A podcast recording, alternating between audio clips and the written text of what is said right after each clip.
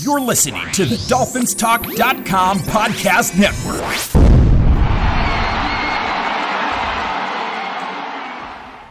Hey, Dolphins, this is Michael Fink with the FinFans podcast. Each week we come to you and bring you our opinions on what's going on within the Dolphins organization. During the season, you'll hear two shows each week where we review and preview each game. We shoot straight from the hip and have fun in doing so. We'd like to thank both the Dolphins Talk Network and the Pigskin Podcast Network for their support. Make sure to check them out. Please leave us a review at Apple Podcasts or wherever you may listen to your podcasts. Please make sure to follow the show. That way you'll know when a new one comes out. It's truly appreciated. All right, let's kick off today's show. And it's another podcast. This one, we're coachless. With me this evening is Daniel Reinhardt. What's Mike, up, did you say coachless? Fans? Yes. You said coachless or clueless? Without. Well, it depends on who you're talking about. Okay, gotcha. But right, I did say coachless. You did say us coachless. Us or Ross. And that's Louis Riccone in the background. Hey, guys. Hey, Daniel. Good to have you back again. Mike, always a pleasure to spend some time with you over the podcast here. Daniel, very happy to have you. Thanks for having me, fellas. Looking forward to it. This is a joyous occasion. Mm-hmm. Not really. Daniel. Yes, sir. So I kind of had a chance the other day to discuss my feelings on the firing of the coach. And why don't you go ahead and give us your thoughts? Well, first thing I will let everybody know, obviously listen to the podcast last week. Lou had said something about this going to be a really important game for Flores. He might just be gone. The very first thing I did when I heard that Flores was gone was text Mike and say, oh, my goodness, this means Lou was right. Oh, no. Yeah, and we don't want that. We don't want Lou to be right. But I'll just give you my initial thoughts, and we can expand from there as a team here. But I couldn't fathom why the heck they would let him go. I was pissed, frankly. We won 8 of our last 9 games. We had 2 winning seasons in a row. We swept the hated Patriots. Seriously, I was kind of dumbfounded. I was flabbergasted, as one would say. I mean, you could clearly see on the field that the team rallied around the man. I thought he was on the right track. He had changed the culture. And so, I turned it on. I turned on the media and they felt the exact same way that I did. Given some time and things changed a little bit in my head, but that was my reaction. Lou didn't seem like, Lou seemed like he wasn't surprised by it. Lou, did it catch you off guard? No. I had expected it to some extent. I was hoping that it wasn't going to happen, but in the back of my head, as I mentioned in the podcast, I had a feeling that it was going to take place. I had a feeling that he was going to be the scapegoat. And, there were a few reasons behind that.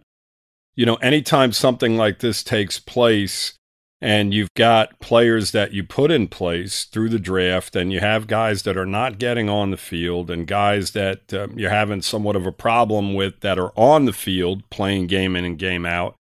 And, we don't have to go through the names of the players. We all know who they are. It creates a riff, between the people upstairs and the head coach. And, the way I look at it is that, as you look at our season as a whole, and yeah, we did win a lot of games, but you have to look at the competition and you have to look at how we beat that competition.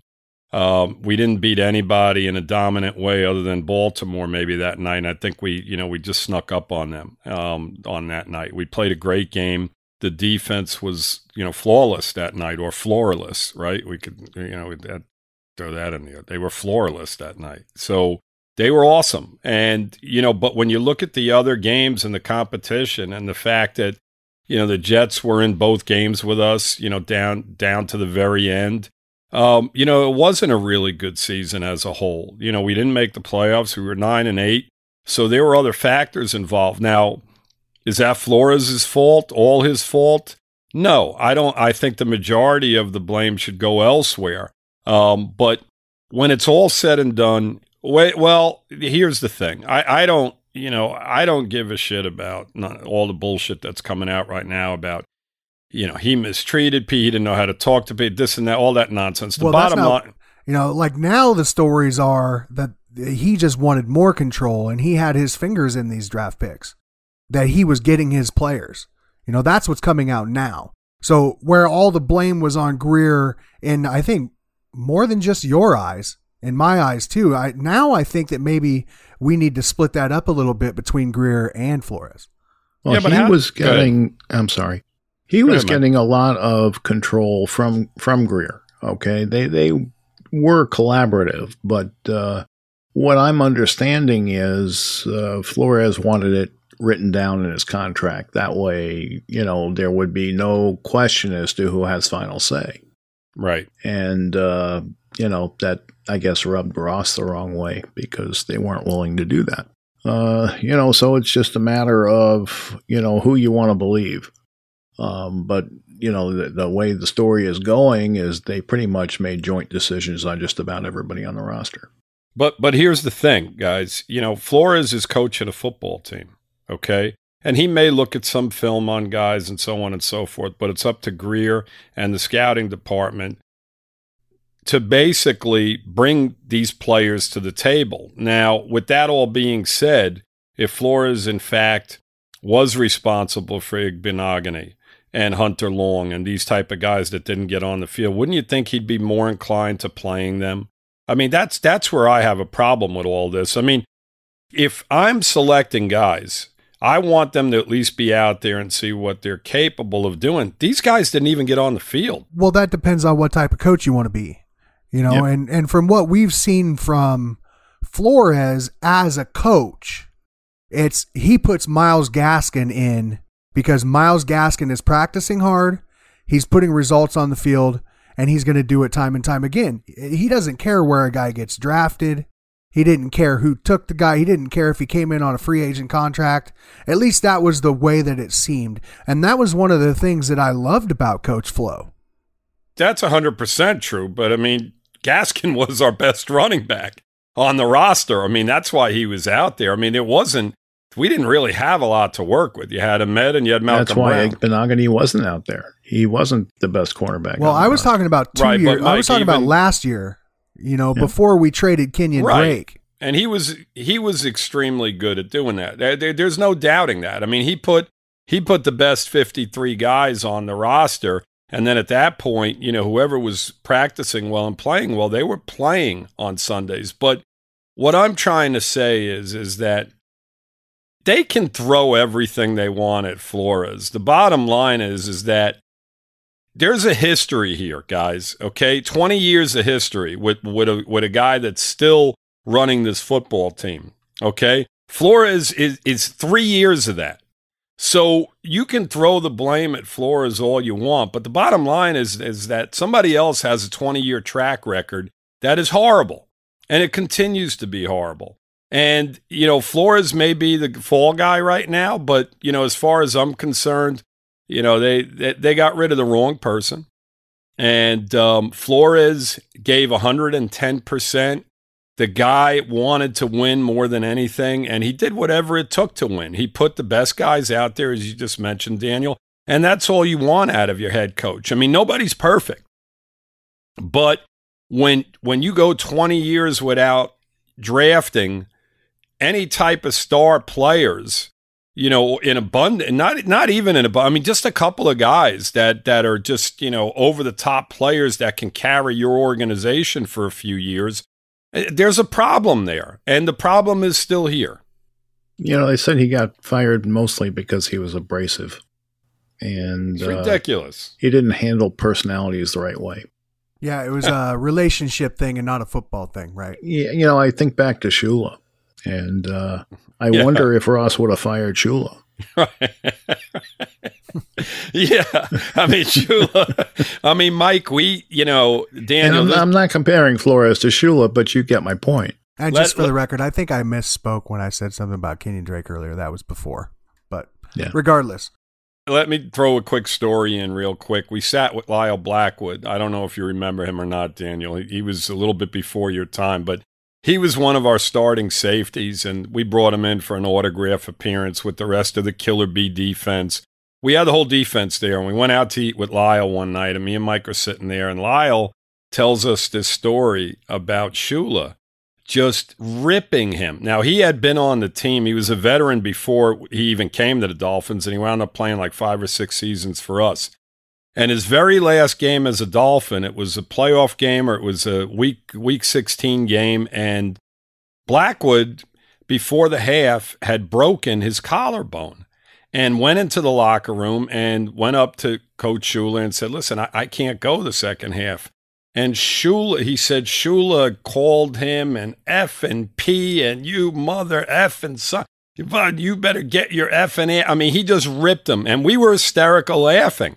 And, I mean, you know, and he was looking at us, you know, Lyle Blackwood, and he's telling me and Mike, you know, this is a guy I busted my ass for 5 years, and I had a broken, I played hurt, and I played hurt over and over again, and I had a broken collarbone, and he didn't care. I mean, you know, yeah, I think he said they X-rayed it in the Orange Bowl, and it didn't show the fracture, right? Something to that effect. Yeah. But he knew something wasn't right, and he said, "Listen, I went out there hurt all the time," and he knew I was that type of player. But the point is that, you know, this is football. I mean, you have to have thick skin. I mean, you should have. I don't want to hear this bullshit about, well, he doesn't know how to talk to people. It's a football team. Well, things are changing. I mean, look, you can't hit the quarterback anymore. You know, that's just one example. And really, these young kids that are coming into the league right now, they're not built like the rest of us. I agree. Really, I mean, I really do. I love those stories about Shula. I love the fact that Brian Flores had that kind of fire. But at some point, especially in the new NFL and with these young kids, you have to learn how to deal with them in different manners. And I'm not talking about taking it easier on one guy than another. What did you say, Mike? Do you really? Yeah, I think so. I mean, it's pretty clear from this situation. But I mean, let's take it back. You look at the Minkah Fitzpatrick situation. I think that's another great example. That's a little different. I don't think that it really is. I'll tell you why I think it is. Well, Minkah said, you know, it was a difference of opinion, and Flores would not listen to him, which, I mean, I guess he doesn't have to, but he didn't know how to deal with Fitzpatrick. And I think that if he did know how to deal with Fitzpatrick, I mean, it's just one example. I think Flores did mishandle that situation. I think it's obvious he mishandled that situation because otherwise Fitzpatrick would still be here. Yep, and that's my point. And I don't think that Fitzpatrick is the only one that he's done that with. I mean, it's pretty clear. And, you know, now you have Stills coming out and saying what he said as well. You know, I mean, basically pretty dismissive. He didn't say anything crazy, but dismissive of Flores being a great guy. So there's examples of him not being able to deal with these new players in the ways that need to be done. And I'm not saying that should have justified his firing. I think that it's quite possible we look back on this and, you know, we regret it. I wouldn't have made the move myself, but, you know, this is a relationship thing.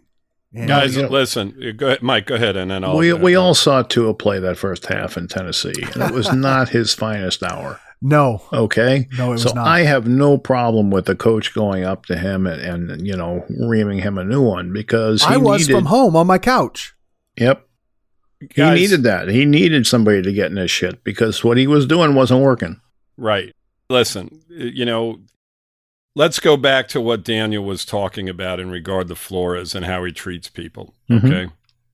Did we hear any of this in New England when he was there? No. Would Vanoy have come over here and the other guy? I mean, how many New England Patriots did we have come here to play for Flores? Well, he wasn't in a position of power either, and that's the New England way. But right? Like, of course they're going to come. You don't listen to me. As an individual at his age, you don't change. If he was this type of individual when he was in New England, he'd be the same. Now, yeah, maybe he has a little bit more control over here, but he was basically running the defense. Vanoy came over and others came over. Landon Roberts, if they felt that he was this type of individual, why would they all? We had, 4 or 5 Patriots on our roster last year? Yeah, not everybody is built that way. And look, these are veterans you're talking about. Daniel, you cannot satisfy every single individual on your in your organization. There's 53 players. There's more guys on the practice squad, and there's 15 coaches. I understand you that. You can't cater to every single individual. Some people are going to, you know, it's the game of football. You know, about, you want to talk about the coach, though. Chad O'Shea came over with him from New England as well, and that didn't work out so well. Their relationship splintered, and Chad O'Shea was gone after 1 year. And what you're talking about is veteran players who have been in the New England system versus guys that are just coming into the league and getting shocked by the behavior. I mean, that's perceived. That's what we perceive from what we're reading. I can't tell you that it was too much. All I can do is read the writing that's on the wall now that Flores has been released. So you think that Tua was abused by? I am by him. Not Is saying that. What you're saying? No. I'm so not saying anything that. Anything less of that, I'm fine with it. I'm old school. It's that simple. I'm old school as well. So I definitely believe that, like Mike said, we need to be able to get into their ass. But this is a different age. I mean, well, if you put your arm around them and you give them a little pep talk and that doesn't work, what do you do next? Exactly. I mean, come on, this guy, they did everything they possibly could for. And just because he got in his ass on the sideline that one day, and I don't know what was going on in practice. I don't know if anybody does, but the point of the matter is, if it's deserving, then so be it. If you don't like it, then step up. You know, this is football. This is the NFL. No, that's what I said. If you play better, it'll all go away. I'm not disagreeing with you. I want to make that clear. I'm not disagreeing with you. What I'm saying is we see now, these are the reasonings that are coming out. You know, well, I don't even know what Stills said. He was just dismissive of Brian Flores being a good guy. Okay. If I can pull it up real fast. You know, the thing is this, is that you're not going to please everybody. There's so many different personalities. You know, when you're a head coach, you are running the show. And if you're not running the show, then you're going to have a problem. You're going to have a problem. I mean, it's that simple. If you start giving in to all of the players and what takes place, then you're going to have more problems than if you're authoritative. I mean, that's what a head coach is supposed to do. It's my way or the highway, and I may give you a little bit of leverage, but you know, it's that simple. I mean, you know, we're trying to win football games here. Everybody should be on the same page. You know, take a Dick Vermeil or a Tony Dungy, and I'm sure these weren't men that would run up to you and curse you out. They had different ways of motivating. Exactly, you're right. So not everybody is the same. But is Belichick like that? No, probably not. Was Parcells like that? Not at all. Probably not. You think Vrabel is like that? I don't know about that either. I think Vrabel is a hard ass behind closed doors. I don't know. Vrabel seems a little soft. Okay, so Kenny Stills basically, so the story is that Flores was having Tua tested for PEDs multiple times, right? That he was saying that Tua's body transformation was not natural, and he was pushing to have Tua tested up. I think I read up to 4 times. Anyway, Kenny Stills said something along the line, and this is his exact tweet, not something along the line. Respect Flo as a coach. I don't know about that other shit he was on. So basically, talking that he doesn't know what kind of attitude Flores is having with people and why. So Flores basically was accusing Tua of taking PEDs. Really? Yep. Okay, I missed all of this. And Tua's camp called him out on it. There's been multiple times that Tua's camp and Flores got into it. I think it's way deeper than we're ever really going to know. Mm-hmm. But like we've said, it comes down to relationships. It comes down to the fact that it's not the same NFL as it used to be. And some of these guys, they don't take the shula way very well. Well, as shitty as that is, I think that's shitty as that is. The Belichick way. Why can't we just be old school and hit them in the mouth these days? That's just the way it is now. And it costs Flores his job. The NFL playoffs are here, and DraftKings Sportsbook, an official sports betting partner of the NFL, is kicking things off with a huge offer. Counting down to Super Bowl 56, new customers can get 56-1 odds on any wildcard team to win their game. Bet just $5 and win $280 in free bets if your team is victorious. If Sportsbook isn't available in your state yet, you still have something to play for this wildcard weekend. Everyone can play for huge cash prizes with DraftKings Daily Fantasy Football Contests. DraftKings is giving all new customers a free shot at millions of dollars in total prizes with their first deposit. Download the DraftKings Sportsbook app now, use promo code TPPN, and get 56-1 odds on any NFL team. Just bet $5 and win $280 in free bets if your team wins. That's promo code TPPN this wildcard weekend at DraftKings Sportsbook, an official sports betting partner of the NFL. You must be 21 or older, New Jersey, Indiana, or Pennsylvania only, new customers only, minimum $5 deposit and $1 wager required.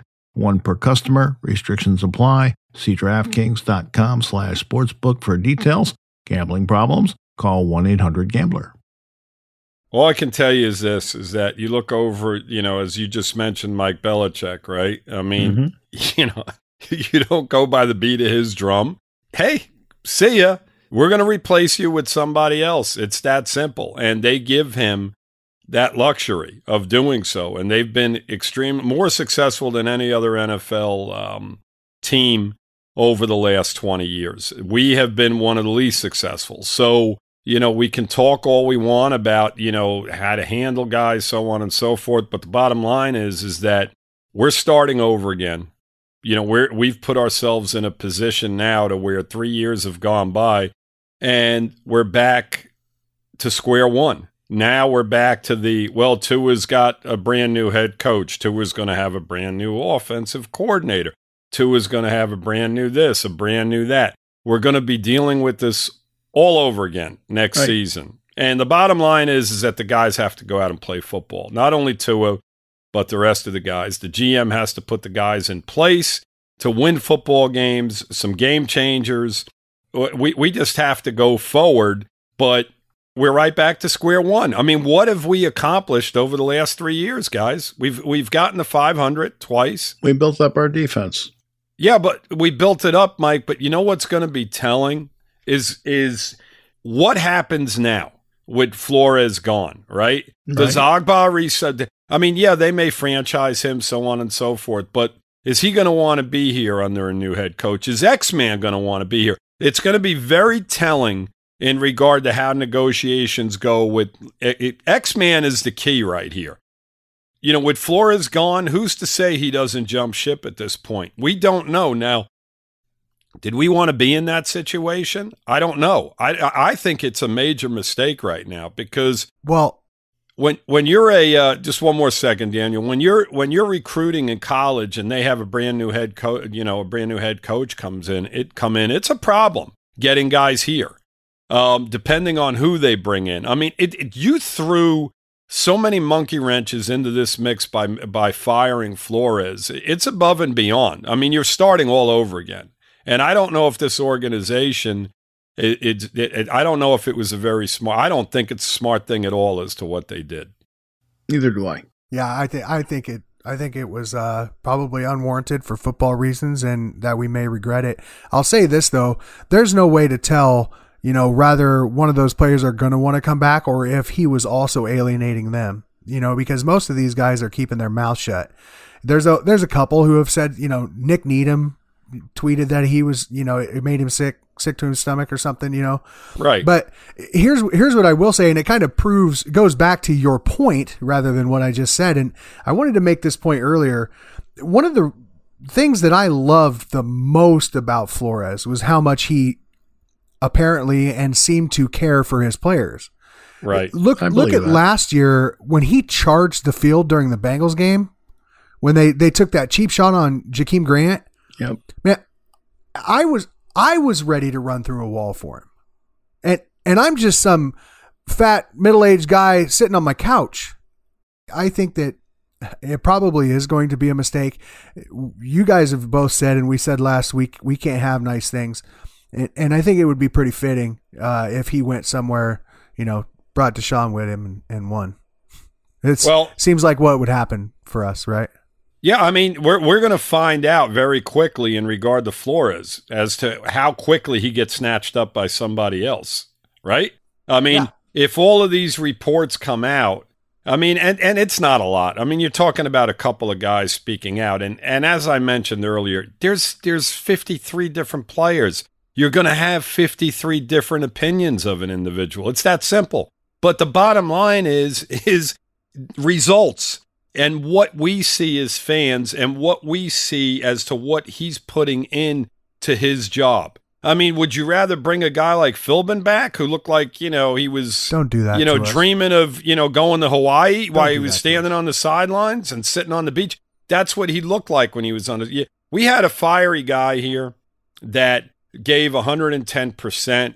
And because of, some riffs between maybe a couple players and them not liking the way they were spoken to, or the rift between him and the GM, whatever the case may be, to me, it's all petty bullshit. I mean, this really is petty. I mean, this is like a soap opera that's unfolding, and it's ridiculous. This is football. Okay, so moving past the relationship stuff and all this stuff, you guys want to talk about the product that he put on the field for a second?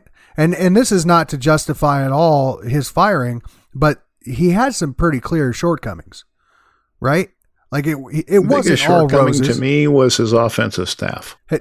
That's absolutely one of them. 4 offensive coordinators, 4 offensive line coaches, couldn't pick a single offensive coordinator and couldn't bring one in and had to have co-offensive coordinators, right? The whole thing with Chan Gailey, where Gailey found out that Tua was starting through the media and then walked away after the season. I got news for you. I think Flores probably found out the same way. He just didn't come. He just couldn't come forward with it. I'm being honest. Yeah, but go ahead, finish your thought, Daniel. I don't know that I can see how that's even feasible. Like, right, if he has his finger and him and Greer are collaborating on, and I know that's a buzzword, right? Collaboration. But if they were collaborating on these decisions, and I just don't see how Flores could find out through the media that Tua was starting. Maybe he was told, but I mean, look, there was problems from the owner. There was problems. Like, Mike, talk about what took place last year in regard to Flores's press conference the week prior to him then being announced, Tua being announced as a starter. Flores had basically said that he feels for this kid and he's kind of like a father figure, and as a father figure, he would not play him right now because he didn't feel he was physically ready. Yeah, I remember that. And a week later, now why would Flores? I don't know if it was that soon. No, it was 2 weeks. It was 2 weeks, but 2 weeks, right? You don't go from being this to that in 2 weeks, Mike. Especially when we're on a 3-game winning streak at that point. My thought process on this is that Flores made these comments. Now, if you feel that Tua is even close to becoming your starter, why would you 2 weeks earlier make comments like that? Because then you look like a complete idiot when 2 weeks later you're putting him in as your starter. And Fitzpatrick was really not doing anything to warrant a change. Now, if he was having his 4 interception type games a couple weeks in a row, it was understandable. So there was definitely some tinkering from upstairs in regard to this stuff. Okay. And I think, Mike, I said, hold on one more second, Daniel. I said this last year, Mike. Remember when I told you this? I said, Mike, this is going to have a long-term effect on this organization because I honestly don't feel that Flores wants Tua right now. He feels that Fitzpatrick is the better player. He was the better player. That's not the way Flores does things. Why, at every other position on your football team, do you have the better guy playing that position, with the exception of the most important position on your team, which was quarterback? Because that's just it. You can't do that. You can't. Fitzpatrick was good. It ruins your persona, what you're doing. It sets a you're doing that at every bad press, right? You've got every other position that you're handling it in this situation.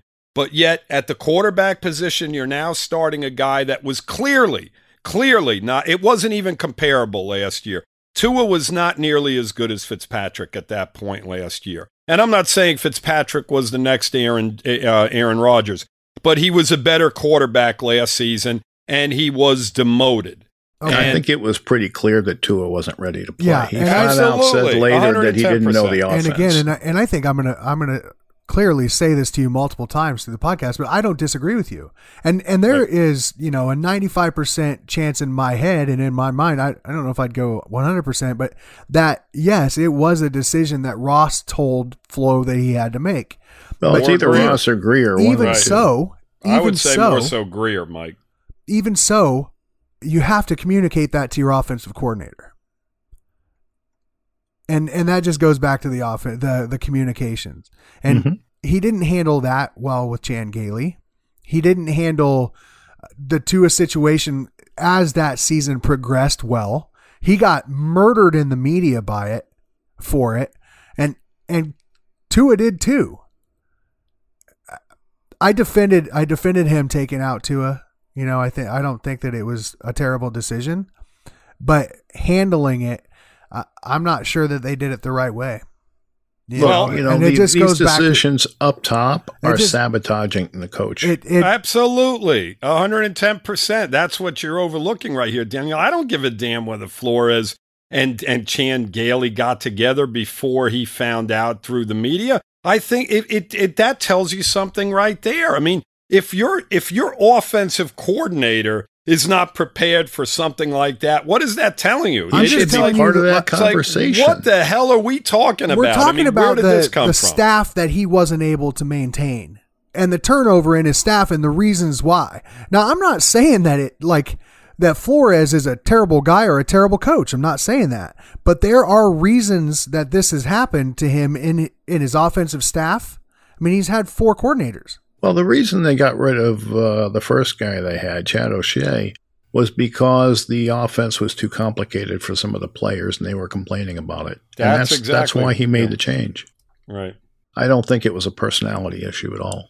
That came out after the season, that it was too complicated for a lot of – but the bottom line is a way to make it less complicated if it's going to be successful? Well, he did. They moved on. I mean, you know, that's what they brought in Chan Gailey. And they simplified the offense. And then, you know, I mean, listen, if he found out through the media prior to Flores talking about him, we don't know what the situation was. We don't know. I mean, and maybe he brought him in, Flores, Chan Gailey. So I'm sure that we're making too much of this because I'm sure that Flores would have 110% communicated that to him at some point. Maybe he just found out through the media because of circumstances.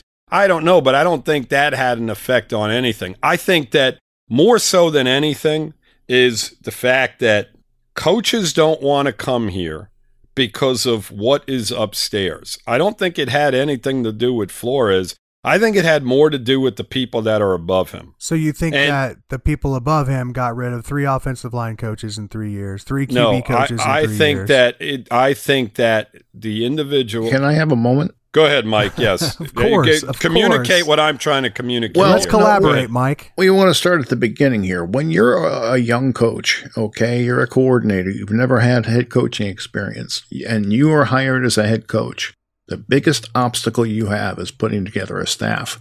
I agree. Yes. And it's very, very difficult unless you have a wide circle of associates throughout the NFL. Now, what are the odds of that? You've only been a coordinator, right? You haven't worked with a lot of people. He brought in a lot of guys that he worked with. What's that? Oh, I was just adding. He brought in a lot of guys that he worked with. Go right, ahead. From New England. But the point I'm trying to make is you're taking what you can get, and you're trying to better as you go along, as people become available that you might have an interest in. So you're kind of starting at the bottom is what I'm trying to say, unless you have a wide circle of associates. Mm-hmm. And, you know, he had been in New England for a long time. So he did not have that wide circle of associates. Had he been at 2 or 3, 4 different teams, then he would know more people and have worked with more people and would have built more relationships, if you follow what I'm saying. That's exactly what I was going to communicate. I understand that, but I mean, you have to find a way to cultivate the relationships you're making currently, right? So how does that explain Patrick Graham leaving as a defensive coordinator for the same spot somewhere else, a lateral move, and the same with Marion Hobby in New York, a lateral move to Cincinnati.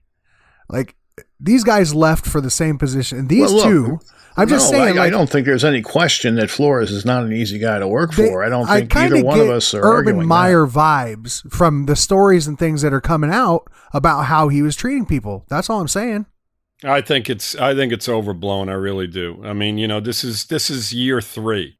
I mean, he's been here 3 years, and now all of a sudden, all this nonsense. I mean, come on. I mean, this is petty nonsense. I mean, you know, every organization goes, look at what Aaron Rodgers went through with his organization. I mean, this is the best quarterback over the last some odd years. And he had riffs with his, you know, with management and with the coaching staff there, so on and so forth.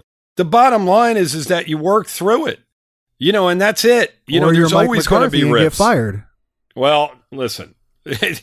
Daniel, we could go back and forth all night long and use examples in every possible way. The bottom line is that in the end, you have to be productive. It's the dysfunctional organizations that don't work through it. Exactly. And it doesn't matter what – Mike, go ahead. Finish your thought. No, that's it.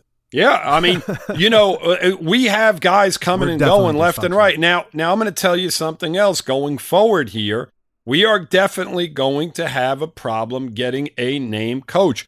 If I'm Jim Harbaugh, I don't know. If I'm Jim Harbaugh, am I coming here dealing with Greer and with Stephen Ross? I'm not so sure about that. This would probably be one of my last choices. Okay, we don't want Jim plain Harbaugh and simple. Anyway.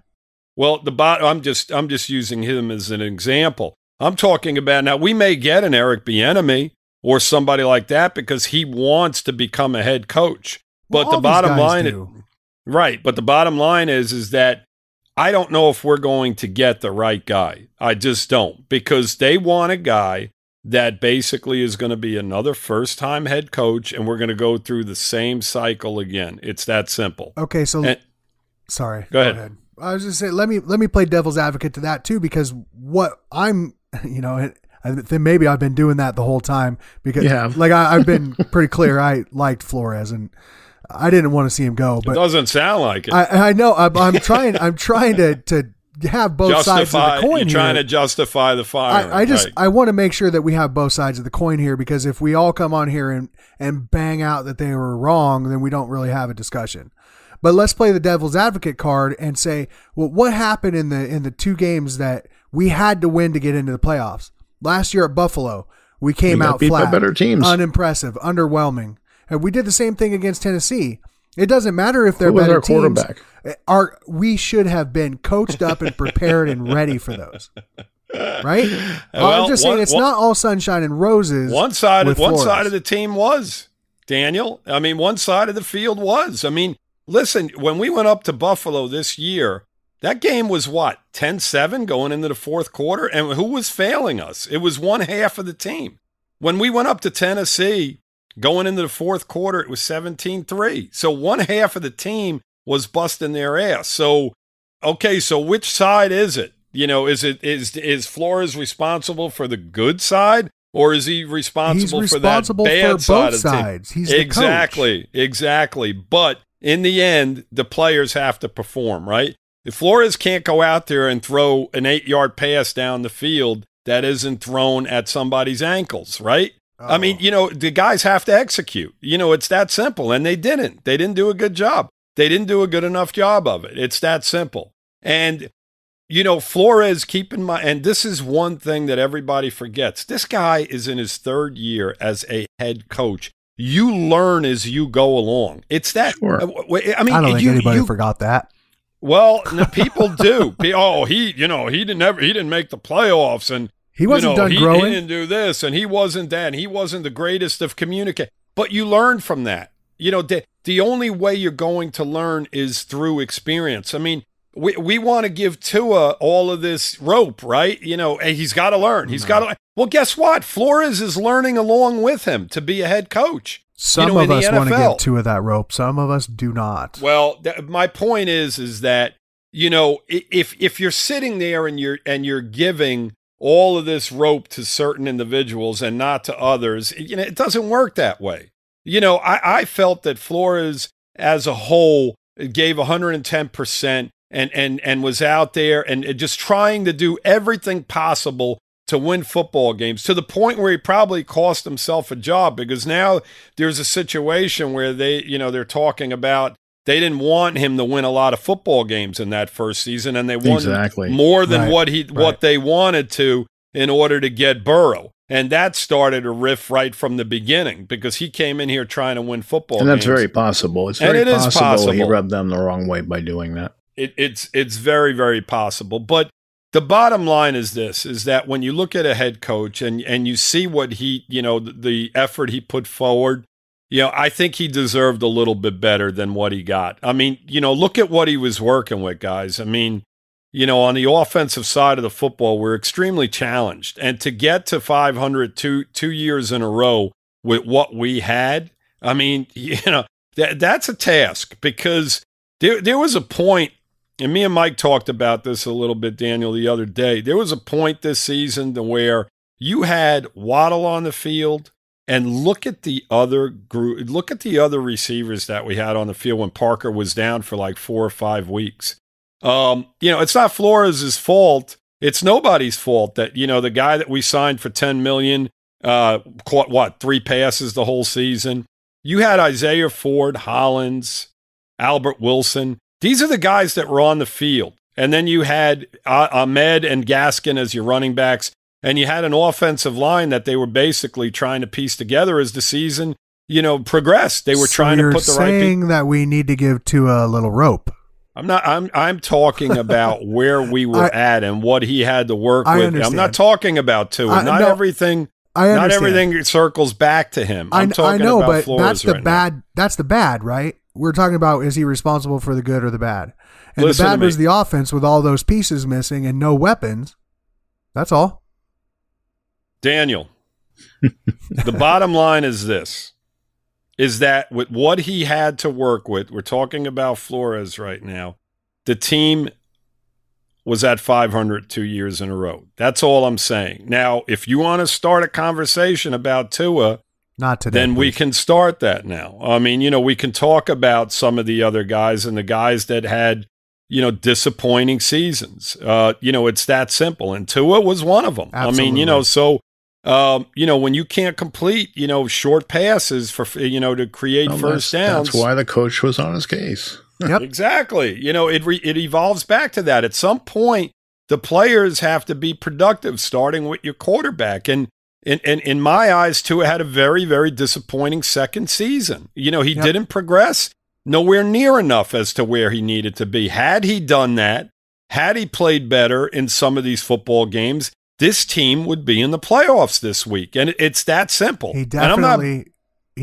did not progress towards what we want a franchise quarterback to be. 100% agree. Definitely not. Yep. Definitely not. My stance hasn't changed since Monday. You know, I just feel like if you were going to fire Flores, if that was the decision you're going to make, then Greer should be out too. I agree with that too. So we can all agree, right? Ross is an idiot.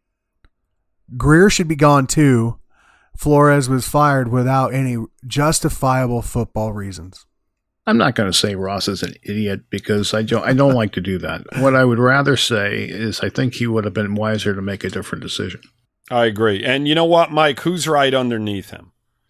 Greer. Thank you. And, you know, he relies on Greer an awful lot. So, you know, Daniel, you know, the idiot comment, you know, I kind of get it to an extent, but he relies solely on this guy. I mean, he really does. No, I mean, he also relies on Garfinkel, and he also sits in New York instead of in Miami. Right? Agreed, but he feels he has the right people in place to do the right things, and that's where his mistake lies, because you know he's thrown money at people. He's trying to get the right coaches here, the right players. God, they've gone out and done all kinds of things to try and get them to become a winning organization. Okay. So, you know, I don't necessarily blame him, only for the simple fact that he's putting too much trust in those couple of guys that are underneath him, and they're failing us. They really are. I mean, they have a history of doing it. So, you know, Flores is just a really small portion of this failure. And he's been one of the more successful coaches that we've had. And now he's gone as well. So, you know, you have to look at it and say where should this blame really go, okay? Flores is the fall guy, but in my eyes, it's other people. And they're still here, and that's going to be a problem as it has been going forward. And until they correct that, we're going to be in the same boat because Ross is not selling the team, so we're going to have to deal with him. So what do you do from there? Well, you know, you look at the organization and you say, where do the if it was me, I'd say, where is the common denominator here? Who is the common denominator? It's this guy that I'm depending a lot upon right below me. That's the common denominator. Not Flores, not Gase, not Philbin, not whoever else they've had over the last 20 years. Amen. Building a line since 2009. That's all I'm going to say. Building that. You're a poet. Yep. Now, that aside, I think we all got it off our chest. That 45 minutes aside, what do we got? Well, home run. They want to interview Mike McDaniel, San Francisco's offensive coordinator. Okay. They want to talk to Brian Daboll, who is Josh Allen's coordinator. Okay. Dan Quinn. We all know Dan Quinn. He was the coach of the Falcons in the Super Bowl. Right now he's offensive coordinator for the Cowboys. And the DC for the Legion of Boom. Mm-hmm. Vance Joseph. We know Vance Joseph. He was here for a while. Yep. Head defensive coach. Coordinator, right? Yep. Arizona. Kellen Moore. Cowboys, OC. He was in Denver, Daniel, wasn't he? Wasn't Vance Joseph in Denver? Denver. Okay, go ahead. I'm sorry. Go ahead, Mike. Nice catch. And Doug Peterson. Mm-hmm. And what about Bieniemy? They're not even looking at him. Not yet. Right. They haven't asked yet. Well, let's hope they don't. And I have a problem with Bieniemy. Number one, real quick, because I know that's where you're going, Mike, you know, in regard to who we think. Let me just talk about Bieniemy for a minute, okay? The guy has the best quarterback in football, the best tight end, probably one of the best receivers to work with, right? Yeah. He's got one of the best head coaches above him. Okay. He hasn't been hired over the last couple of years, so there's reasoning behind that. Number one. Number two, if he comes here, you don't have those type of players. It's very easy to be a very good coordinator when you have the best of the best at a lot of different positions. That's right. Look at the Super Bowl last year, guys, as a perfect example. Now, you lost your left tackle. You went out and you basically played the same type of offense. You didn't make any adjustments over the course of that Super Bowl game. And Tampa stuck it to you for four quarters. And at any point, did he make any changes as a coordinator saying, hey, guys, let's go to the short pad. Let's do this. Let's do that. So I have some issues with Bieniemy. I don't think he's nearly as good as everybody says he is. I think he's got a lot of favorable situations there in regard to him. So him I do not want here. So go ahead, Mike. On with the next stuff. Well, of the guys I mentioned, is there somebody there you would want? Daniel, go ahead. We were talking about this a little bit beforehand. I don't really know that I can pound the table for any one guy. I think there are a couple of them that are interesting. But the thing is I... Neither of the ones that I think are really interesting have head coaching experience. And I think that it's probably pretty damn important for us right now to get a guy that has some experience as a head coach in the league, because the last three guys, four guys, five, however many, have not, and they haven't worked out for us. But I do think Brian Daboll is a little interesting. He has a very diverse background. You know, he's coached in Alabama. He coaches Josh Allen now, and who knows if his success is because of Allen. But I think that if he came over, he could bring Ken Dorsey, which I think would be pretty interesting because I like him. And I said in one of the chats in the group, don't be surprised if Mike McDaniel doesn't get a real look at this, because he's a real up-and-comer. He's coached with with Kyle Shanahan and with Sean McVay. He's a young, brilliant offensive mind in this league, so... Both of those guys are interesting to me. I'm not a big fan of Doug Peterson. I thought he really shit the bed in Philadelphia after that Super Bowl, but I could see something like that, and I think that I would probably get on board with it if that happened. I like Peterson personally. You know, he's an aggressive coach. He goes full throttle, and I like that. You know, that's the way the NFL is nowadays. And well, we'd be winging it 50 times a game, that's for sure. Well, he fits that. Well, they ran the ball. Yeah, you know, he did run the ball in Philadelphia. They ran the ball. I mean, they had some nice running backs there, and they listen. He did a really good job that year. I mean, you think about the two quarterbacks he was working with in regard to Wentz and then Foyle. You know, who was it?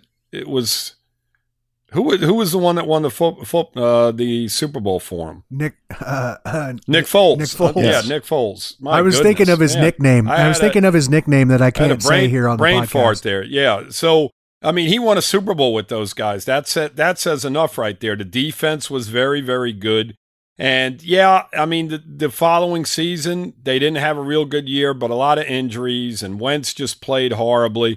They had issues there. You know, it's that simple. But you talked about experience, and Peterson has experience as a head coach over those other guys. Yeah. That's the positive. The problem is, you know, he's going to want control of a lot of different things. And with that guy upstairs, is that going to take place? And is Peterson going to want to put himself in that position? The other question becomes your quarterback. I mean, if you're a head coach in the NFL, or if you want to become a head coach in the NFL, are you going to choose the Miami Dolphins right now, knowing that Ross is your owner? Yeah. Flores is your GM, and Tua is your quarterback. I mean, Greer is your GM. Thank you, Daniel. and Tua is your quarterback at this point. To me, you know, I'm looking at that and saying, you know what? Let me see what my other options are right now. Mike, what are your thoughts? I want to know how much guaranteed money I'm getting. Because when I get fired in year 3, I want to make sure I'm paid for 4 and 5. Oh, Lord, that's funny. Who do you like, Mike? I think of that bunch, either Peterson or Quinn. Yeah, I like Quinn as well. They do have experience, and they're both decent coaches. And they both got to the Super Bowl, right? Yeah. Yep. You know, so they know how to get there. You know, as I mentioned with Flores earlier, it's a learning experience. So now these guys, maybe they learned from, you know, their initial head coaching jobs, right? Yeah. And you learned from it. And you're right, Daniel. I mean, you want a guy with some sort of experience among those guys in regard to being a head coach. The question is, are any of these guys going to want to come here under the circumstances I just mentioned? Yes. It's going to be tough. The answer to that question is yes. Okay. There's only 32 jobs. There's only 32 head coaching jobs in the NFL. And if you can get one, you're going to take it. Well, you remember when Fisher was going to be our coach, right? Yeah. It's happened a million times, sure, Mike. I mean, people have that. Well, yeah, that you're exactly they use us to make more money. Exactly right. They say, yeah. I'm negotiating with the Dolphins, but you know, I'm just using them. You know, and that's basically where we wind up. I mean, listen, you know, we have to at some point establish ourselves as a really good organization. And, you know, I keep circling back to this, and I hate doing it, but as long as we have guys upstairs that we have, I don't think that's going to happen. And, you know, I think that Flores got short end of the stick, and, you know, the problem that we have with this organization is still there. So, I mean, if I'm Ross Lewis, I fly in here and I sit down with Flores and I say, look, this is a problem. How do we fix it? Right.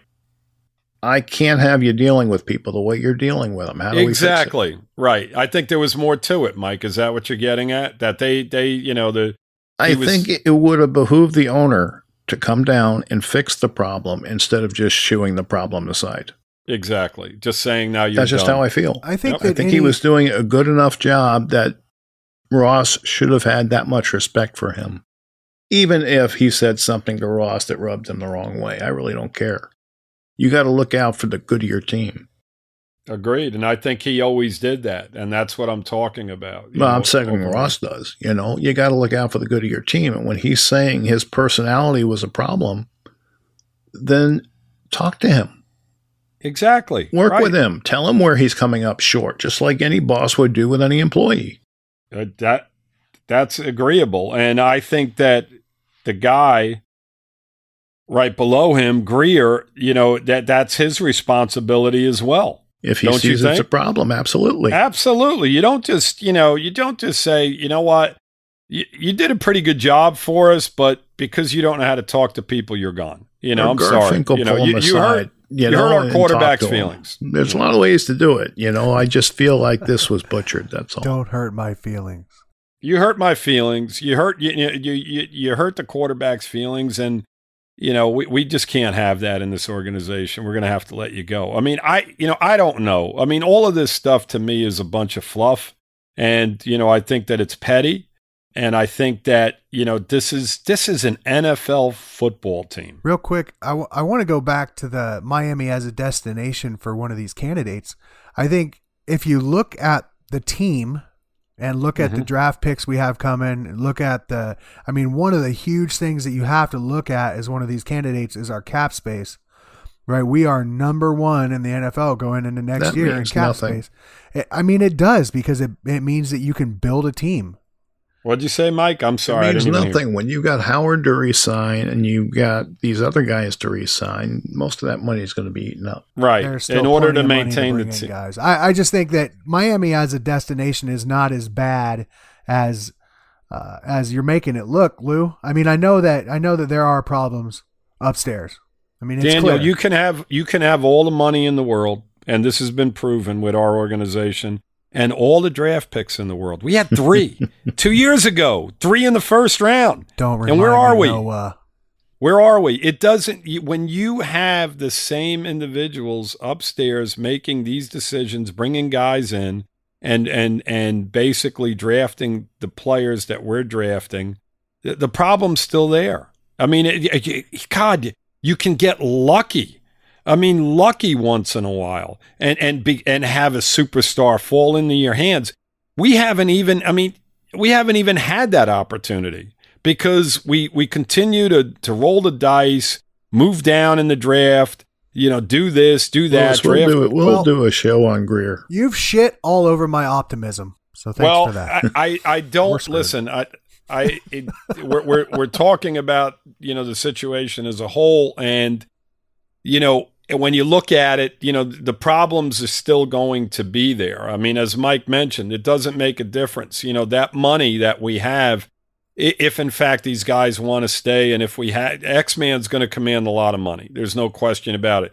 God forbid we trade for Watson. You might as well forget it. The money's gone. If we want to retain the team that we have and then add Watson to the mix, that's it. Our draft picks are gone. And our money's basically gone. And there's other players that need to be re-signed too. Of course there is. Needham and a bunch of others. So, it's not just Agba and Gesicki. And Gesicki and X-Man. X-Man's major, Mike, because, you have to have it. Well, that's why I'm saying this. That $70 million is going to go pretty quick. Yes, exactly. And we have a very late draft pick this year, Daniel. San Francisco, if they somehow beat Dallas this week, you're talking about, 24 or worse if they somehow wind up winning a second playoff game. So, we're not in as good a shape as we are until the following season. So we're 2 years removed, from where we're at. So, it's going to be interesting, the decisions that are made, but my God, did we throw another another tornado into this whole damn thing by firing on a head coach, because now we've got that whole issue to deal with. So, I do believe you definitely hurt the defensive side of your football team. Yeah. By doing that, Mike? Yep. By getting rid of Flores? Yeah, I think so. It's not going to look the same, that's for sure. No, I think the Landon Roberts and, like you mentioned, Mike, the Needhams of the world and these type of guys, it's tough. Look at the position that Holland and Brandon Jones were in, the ability to blitz the quarterback and to do those type of things. The players love that. And I think. Sorry. What's that? Sorry. Go ahead. No, what were you saying? I was just going to say, cross your fingers, we can keep Boyer. Right. Oh, well, that's the whole other thing. If he gets a job somewhere, he's going to call Boyer, right?